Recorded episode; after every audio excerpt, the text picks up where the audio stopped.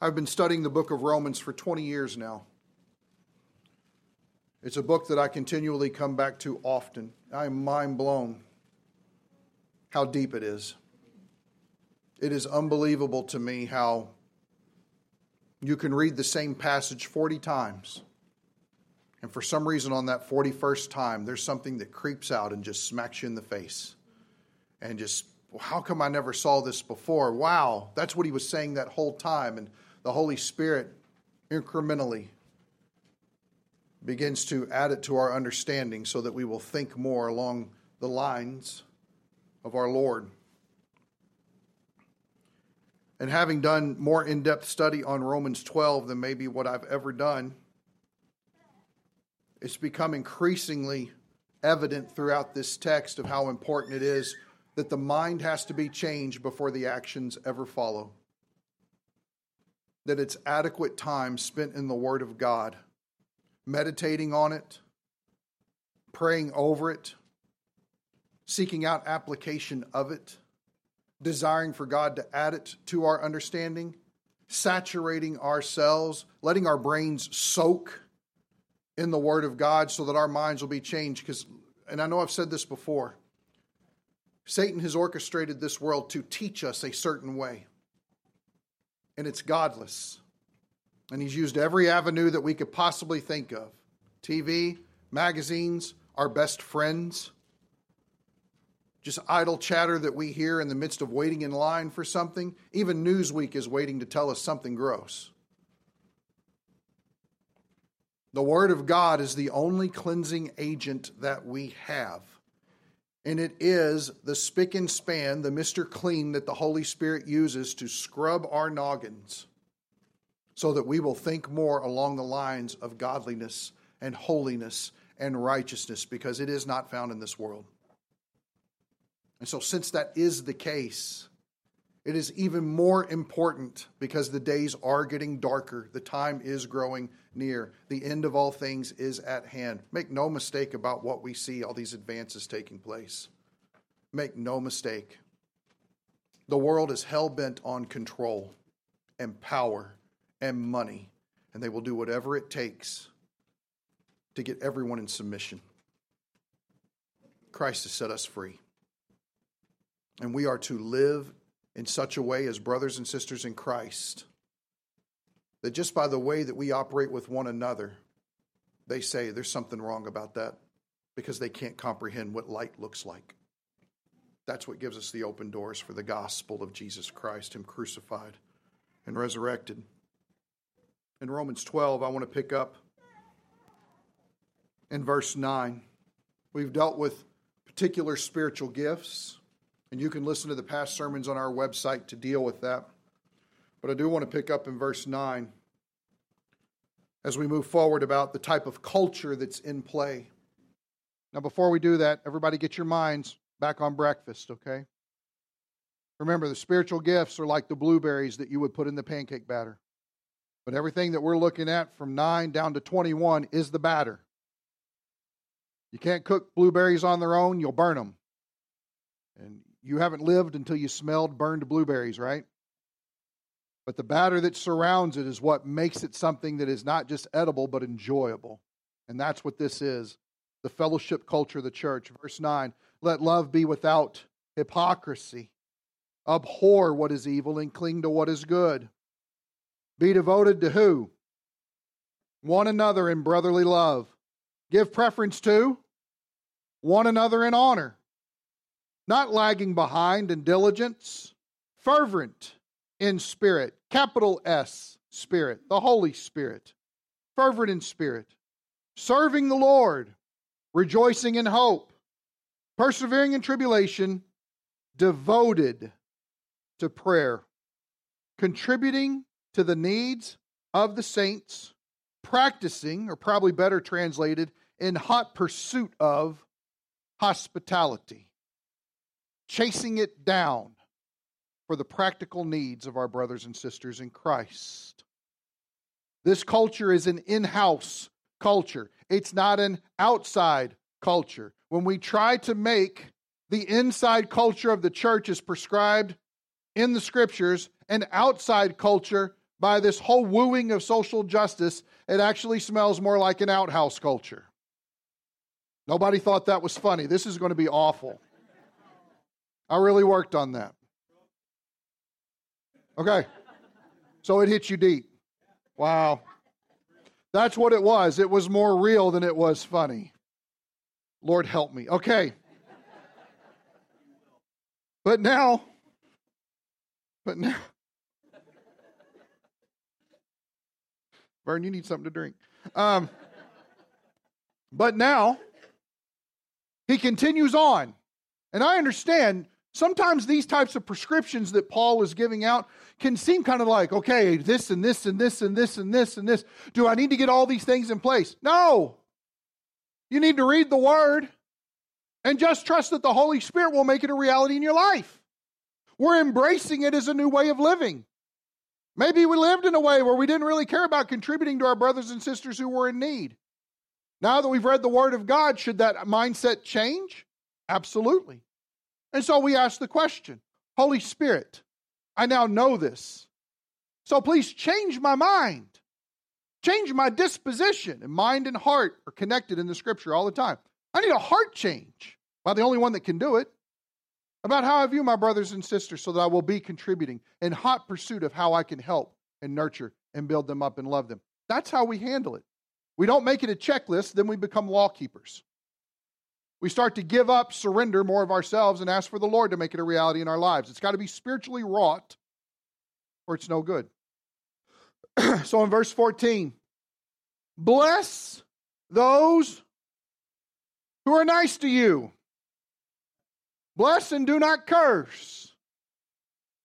Have you ever noticed that you might be having a bad day, but somebody comes up and say, "Hey, how you doing this morning?" And because they're so chipper, you're like, "Oh, I got a new win. I'm doing great. How are you?" Either that or we're putting on a mask and faking it, which is sin. But we respond for some reason more vibrantly because of their disposition towards us, yes? What in the world do we do with a verse like this? Now, don't raise your hand, but think about it. Have you ever been persecuted for your faith? Have you ever been belittled or beaten down or oppressed in some way because of your convictions about Jesus Christ? Here's what I'm not talking about because you felt there was a particular tertiary issue soapbox to stand on. And so, really, what you were doing was being needlessly annoying, and that's why people didn't want to listen to you. That's not what I'm saying. Because Christians get in the habit of doing that. Let's just be honest with ourselves. But I'm talking about because of the reality of the fact that we're sinners, that Jesus died for sins, and that he rose from the grave. You were persecuted because of your, your faith in the Son of God. Because you sought to live a different way based on the conviction of where the scriptures are prescribing your life to go. Have you ever suffered that? Have you ever dealt with that? In the past in America, we haven't known much about that. What I'm thankful for is, is actually we opened the paper one day, and it's funny because I didn't know where ours was located from here, so I stole it from Jerry's place while I was there. if you wonder where this paper went. I was wondering. Thank you. Monday, the 22nd of November. And I loved it. The very first headline Two kidnapped missionaries freed. For those of you that haven't been keeping up with this, there's a ministry organization in Ohio called Christian Aid Ministries and they sent 17 missionaries down to Haiti. So, why would they do that? That's crazy. Why would they go to a place that's going to treat people so bad? Because that's where the Lord sent them to go, and that's why you go. So, while they were down there ministering, they've been kidnapped by a Haitian gang. And they were held hostage, have been held hostage, for $1 million apiece. One of them that was kidnapped is an eight month old.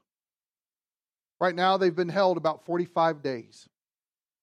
So on November 22nd, they actually released two of them. And from what we understand, they're unharmed, which is a good indication for the rest. But here's what I love. And I wish this part would have been on the front page as well. But on the website, they had a statement to make about this, about the release. We, rec- we request continued prayer for the kidnappers. Of all people, those heathens? Those people that obviously hate Christians and see them as a means of gain? We request continued prayer for the kidnappers, that God would soften their hearts and that they would experience His love and goodness. As you pray, remember the millions of Haitians who are suffering through a time of serious upheaval and unrest. We desire that God would be their refuge and strength, a very present help in trouble. Psalm 46 1. Having read their, their website today, if the Lord allows for their release, all praise be to God. But if He doesn't, give them strength where they're at and open doors to share the gospel. Bless those who persecute you. Repeats it again bless and do not curse. In fact, the word bless here is from the Greek word we get the English word eulogy. In other words, call down the grace of God on the people who hate you. That easy to do? No. Can it be done supernaturally? See, that's the interesting thing. Remember, no longer I, but Christ who lives in me. It is not about us conforming our lives. We can't do that. The Holy Spirit has to do that. It is about a surrender and a submission of our lives. It's about being increasingly convinced that God's way is better. All of us have plans and tactics to work out, but only God's way is better. Look what he says after this Rejoice with those who rejoice. Now, notice this. You have this paper in your handout today, just a bunch of lines. But it's so that you can write down notes. Here are two things I want you to do. As you think about it, and I trust that the Spirit will bring it to your understanding, maybe jot down those people who have persecuted you. Then skip over a little bit and jot down believers in Christ who you know are going through awesome times, amazing times. Maybe it's a simple fact that we want to rejoice that two of the missionaries were released. That's a reason for rejoicing. I guarantee you that they're not going to quit missions because of this situation. I bet you if it's done anything, it's strengthened them to want to go again and to do what they do again. If you know believers that have opportunities for rejoicing in their lives, guess what? We're called to rejoice with them. What we're not called to do is say, Well, I wish I was in a period of rejoicing. Because the flesh tendency is to turn it around about ourselves. Notice that Paul doesn't allow for that. Look what he says next weep, cry, wail with those who weep. Guess what we want to write down now? Do we know anybody that's going through a sorrowful situation? You need to write down the Paul family, Mike and Rhonda. Because in the body of Christ, if you can't find that as being the place for both celebration and sorrow, I don't know where you can properly exhibit those things to where people can come alongside you because there's a lot of hardship in life that has to be spiritually handled. Only the Holy Spirit working in tandem through believers can sustain us in that time. Well wishes, yeah, they're good. Cards in the mail, that's great. Encouraging text, fantastic. But there is something about the body of Christ that constitutes the proper environment for rejoicing and weeping. They need our prayers. They need to be able to know without a shadow of a doubt that they can experience all their frustrations and all their insecurities within the body. And we are here to love them and point them to the Word of God in every opportunity. And when they get news of rejoicing, Mike got to come home and experience Thanksgiving at home with his family who had come in, and we rejoiced with them. That's just one example of many ways that that could saturate through the fabric of our church. What are some places where weeping needs to take place because we know brothers and sisters that are going through a hard time? Coming alongside them, building them up, loving them.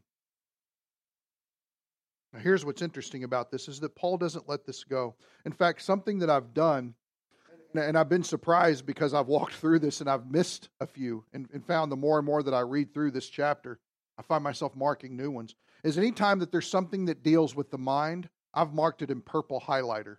You get a chance, highlighters are worth their weight in gold as far as the Bible is concerned, okay? Don't be scared. God still loves you if you highlight in your Bible. But anytime I see the word think, it deals with the mind, I need to highlight it. Anytime I see the words sound judgment, highlight it. Anytime you deal with the word mind, the renewing of the mind in verse 2, highlight it. But in verse 16, it's interesting because there are four points that deal with the mind and how the Christian operates the mind. Here it goes. Be of the same mind. There it is. Toward who? One another. I have all my one another's in pink. Didn't we see those previously? It's about one another, showing honor to one another, being devoted to one another in brotherly love. One another, one another. All about the body oneness that we are to be having because of our reality in Christ. Well, we're to be of the same mind toward one another. What does that mean? We should all think the same way and vote in the same primaries about things, and we all need to buy the same stuff at Walmart. Is that what it's talking about? No, it's being unified in our understanding of the Bible. Why is that? Because Scripture matters, and Scripture is clear. And having correct thinking about God leads to correct living in our lives. More of Him, less of me. So that mindset needs to be united. Why is it that we have such teaching opportunities throughout the church? Well, because it's happening hours upon hours outside of these walls. I don't see anything wrong with us saturating ourselves with what's really true inside of these walls and taking it outside of these walls. Be of the same mind. Have that about yourselves. If there's a place of friction or misunderstanding, great. It's not an argument that takes place, it's putting an arm around one another and getting in the scriptures and asking the question what does the text say? Not only that, be of sound mind toward one another, but do not be haughty in mind. What's the word haughty mean? Do we really use haughty today? Prideful, arrogant, it's all about me. It's much of myself. Well, I know it and you don't. I have a corner on the truth. Well, God has showed me this, and you're too dumb for Him to show you that. Is that true?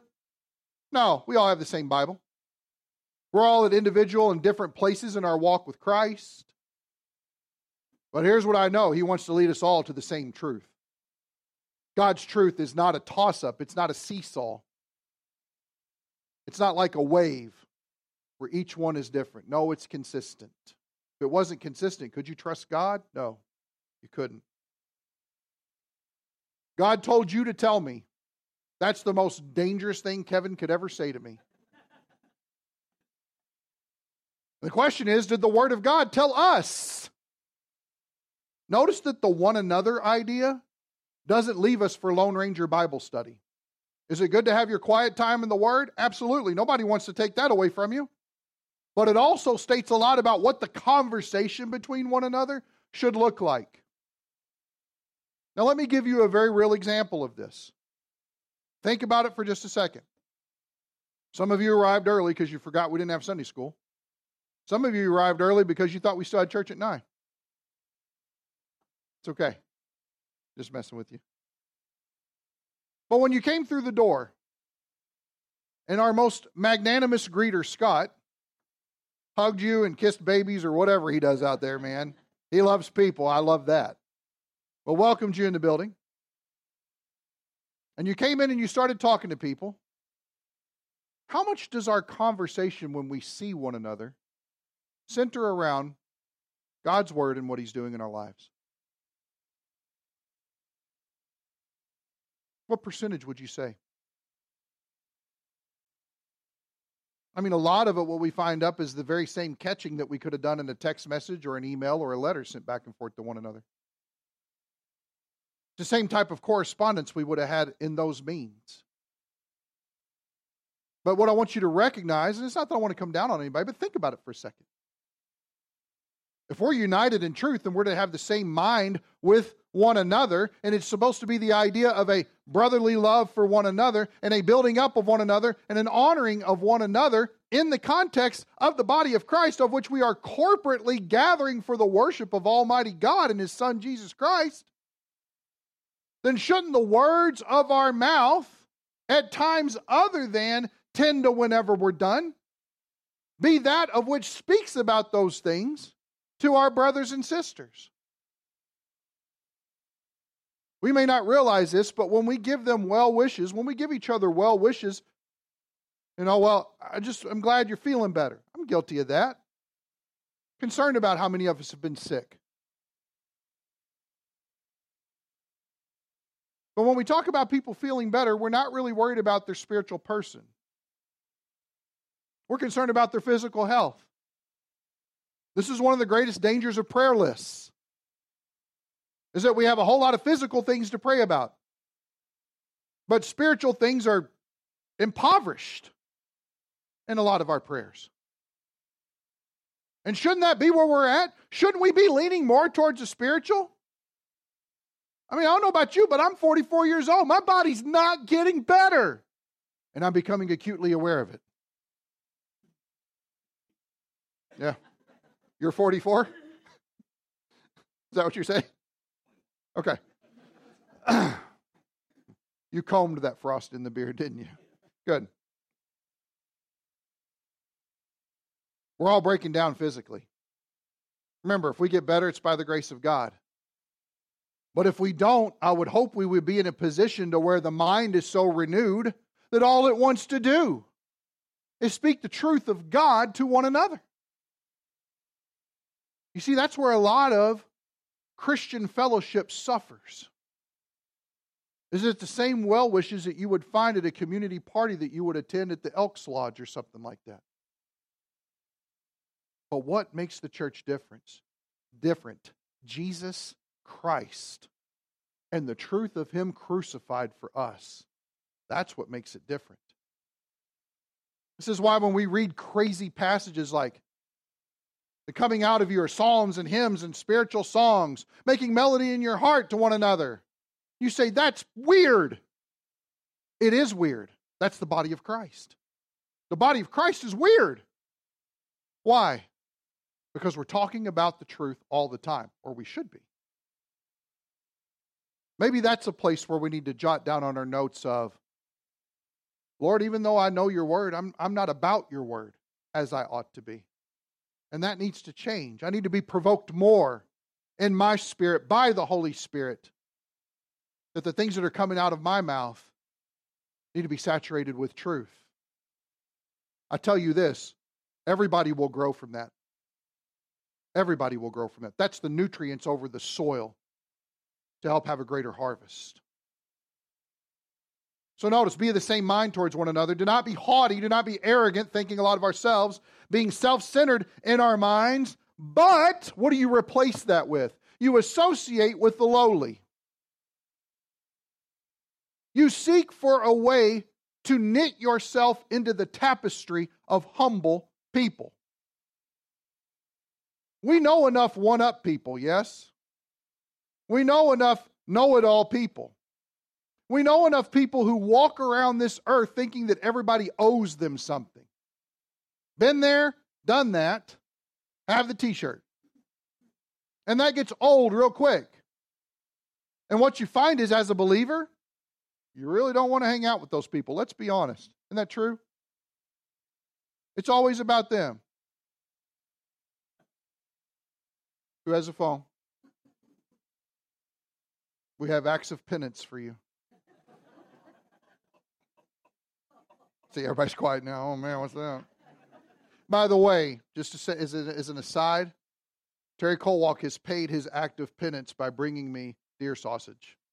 So, where all the rest of you are at, I don't know.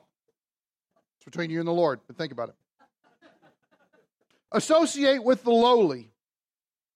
Be about the humble. Tether yourself to those who are not looking to promote themselves. Now, here's the interesting thing if they're not spending the time being arrogant and promoting themselves, but instead they are humble in not promoting themselves, who do you think the humble are promoting instead?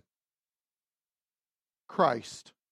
Do you think that's a relationship worth being involved in? Absolutely. Absolutely. In fact, I've told you guys this story before, and I'll just say it shortly and tell you again.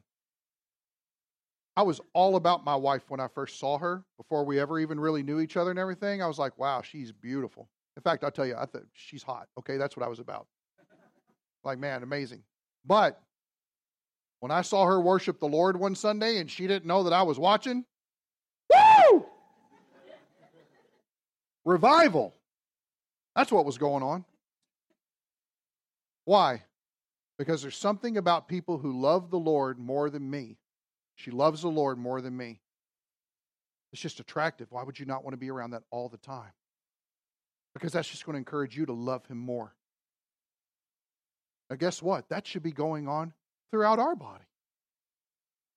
Who are those who are humble because they're exalting Christ instead of self? Link yourself to those people. Make them the company that you keep. And how about this? Do not be wise in your own estimation. Now, the amazing thing about that is arrogance is easily seen because out of the overflow of the mouth, the heart speaks. So we pick up on that, right? Right there. That guy. We know. But notice this is personal. He brings it to the internal. You may go along in this facade of playing it about that you're humble. But the real fact is, what is your self estimation? In fact, if we look back up in verse 3 of this passage, it says, For through the grace given to me, I say to everyone among you not to think more highly of himself than he ought to think, to think soberly but to think as to having sound judgment as God has allotted to each a measure of faith. In other words, we are to think of ourselves in the way that God has addressed us or equipped us or set us off. That's how it's supposed to happen. It's never in a place of talents, abilities, specialties. Everybody look at me. There's enough of that that goes on in churches. Notice that it has no part in Christ. Because whatever takes our focus off Christ, let's be honest. I know it sounds harsh, but that becomes an enemy of Christ because it seeks to cast a shadow on Christ where he can't be seen clearly. Now, that's a hard issue. I know it says mind, but remember, the mind and the heart is interchangeable and inseparable in Christ or in, in the Bible. So we have to ask ourselves about the heart condition of that. Maybe that's something we jot down on the paper. Lord, I've been putting on a show, if I had to be honest. That's a really hard prayer to come to. It really is. Because it's the admission that we're a liar. I tell you what, nothing makes God smile more. Because when we come to that in prayer, we recognize I'm at the end of myself. The only thing left is you.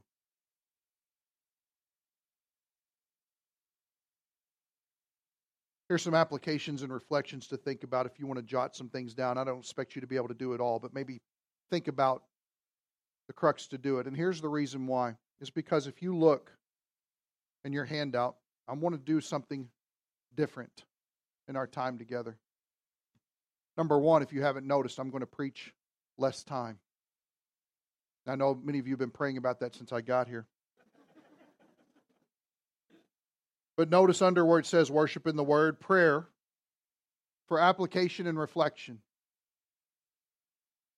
I can give you all the knowledge and application in, in the world from the Word of God that I could possibly muster in my studies and try my best to communicate it to you very clearly so that we are not in confusion about what's been talked about. But if there is never an alone time with the Lord, to ask for these things to be made a reality in our lives and that we're willing to change because of them, let's be honest, it doesn't matter.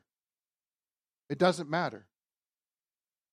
Information without application is frustration. We don't want to be frustrated people. And we would be doing a complete disservice to the Lord having heard his word and walk out of here and we're the exact same people. Why were we here? It doesn't make any sense. The first thing we're to bless and not curse, if we're to rejoice and weep, if we're to be like minded, if we're to avoid arrogance, if we're to weave ourselves in the tapestry of the humble, if we're to reject high self assessments, we have to settle the issue that the flesh is not the answer. There's no answer in the flesh, there's no power in the flesh, there is no victory in the flesh. Therefore, change is never found in self. If we started to get all new New Year's resolution about how we see commands in the Bible like this, we've gotten it wrong. We've made the grocery list to be accomplished, and that is not walking in the Spirit. Paul calls for the renewing of our minds constantly, and that has to happen in order for any of these things to apply to our lives. We have to let the Scripture do its work through the Holy Spirit that indwells in us. Maybe you've been resisting the reception of the Word of God, and therefore the Holy Spirit sitting here saying, You know what? I got nothing to work with because you're not bringing me anything. Let today be a day of change. We can pray about that. Sunday morning Christianity is only the beginning of fulfilling these tenets. Only the beginning.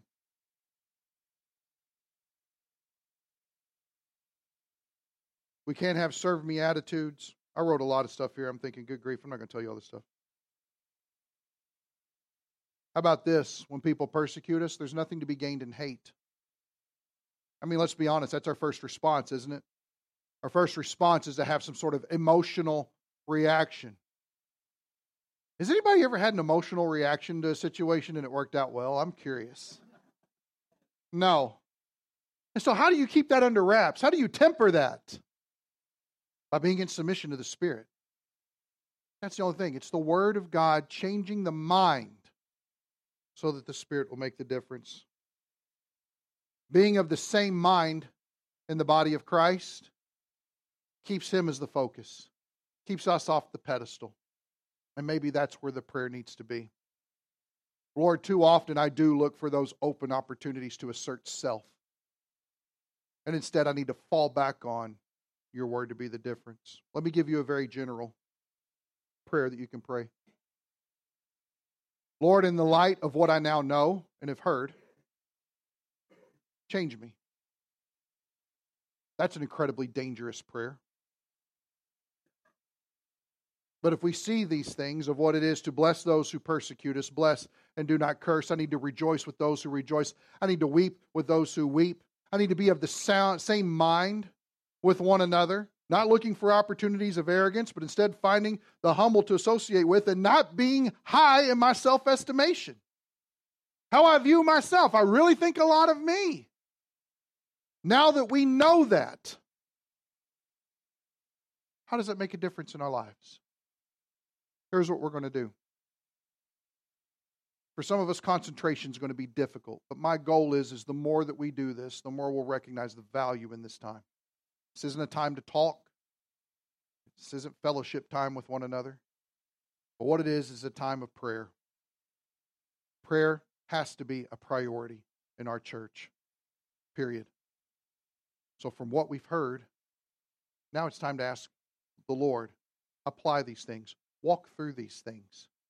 Give them up to God. You got sin that you didn't confess before this started. If you've sinned while this has been going on, confess that to the Lord. Use this time wisely. And after about five to ten minutes or so, I'll come up, I'll lead us in prayer, and we'll get started in singing. So let's take this time. Let's use it now.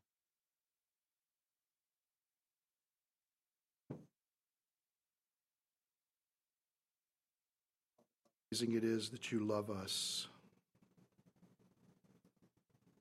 and you prescribe us a better way. You give us an amazing position, a location, being in Christ as the launching pad that these things can happen.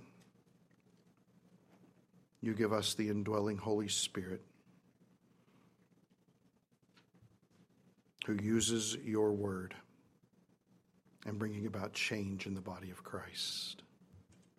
I thank you, God, that as He is exalted, that we are all leveled, that we are all individual parts and different parts of the body, but no one is better than the other. We all need each other, and we are all on an undeserved playing field called grace. Father, we find ourselves in persecution. May we bless. May you give us the heart resolve to bless, much as we see the Christian aid ministry doing in relation to the kidnappers in Haiti. Father, we pray for their situation and we do ask that the light of the gospel would be unhindered, that the Holy Spirit, as He is convicting hearts and minds, would illuminate the faith of these missionaries to where it's undeniable that you stand among them. Fathers, we rejoice in those situations that need rejoicing. As we think about all the wonderful things that you're doing here and putting us in a situation where we've got a space problem, that's a good problem to have. May we rejoice that you are bringing people to this local body, that you are adding them for the cause of Christ, that the teaching of the word is going on, that people are able to learn and grow. Father, may we weep with those who weep. Think about Mike and Rhonda right now. The Father, our prayers would be for them often, and your strengthening hand would be felt upon them. Lord, I pray that we would place all that you desire to accomplish through them in this in your hands, that we trust you, that we would speak the Word of God to them, that we would share Scripture with them, that you would bring to our hearts and minds words of comfort and words of grace. Father, unify us in sound doctrine that our minds and hearts would be set upon the truth of your word, that it is free of error, that it is free of falsehood, that it is divinely inspired, that no argument has ever come against it, but it stands preeminent above all accusation. Father, I pray that we consider ourselves. If we are boisterous and arrogant, and Lord, you would correct us gently. Often, in being arrogant, I am completely ignorant of what's really going on. So, Lord, help me to see that. Father, bring to light the lowly, the humble, that we would seek to keep company in such a way that brings us lower still and exalts Christ even more. Father, help us to think soberly about ourselves. Not that we would be totally down on ourselves and throwing an unnecessary pity party that's still about us, but that we would also not be exalting ourselves in our mind, thinking that we are superior. Instead, we would see ourselves in Christ and think of ourselves in Christ and be about what you have said is true of us. Lord, in all that we have heard and seen today, may your Spirit use it to change us for the better. We pray it in Jesus' name. Amen.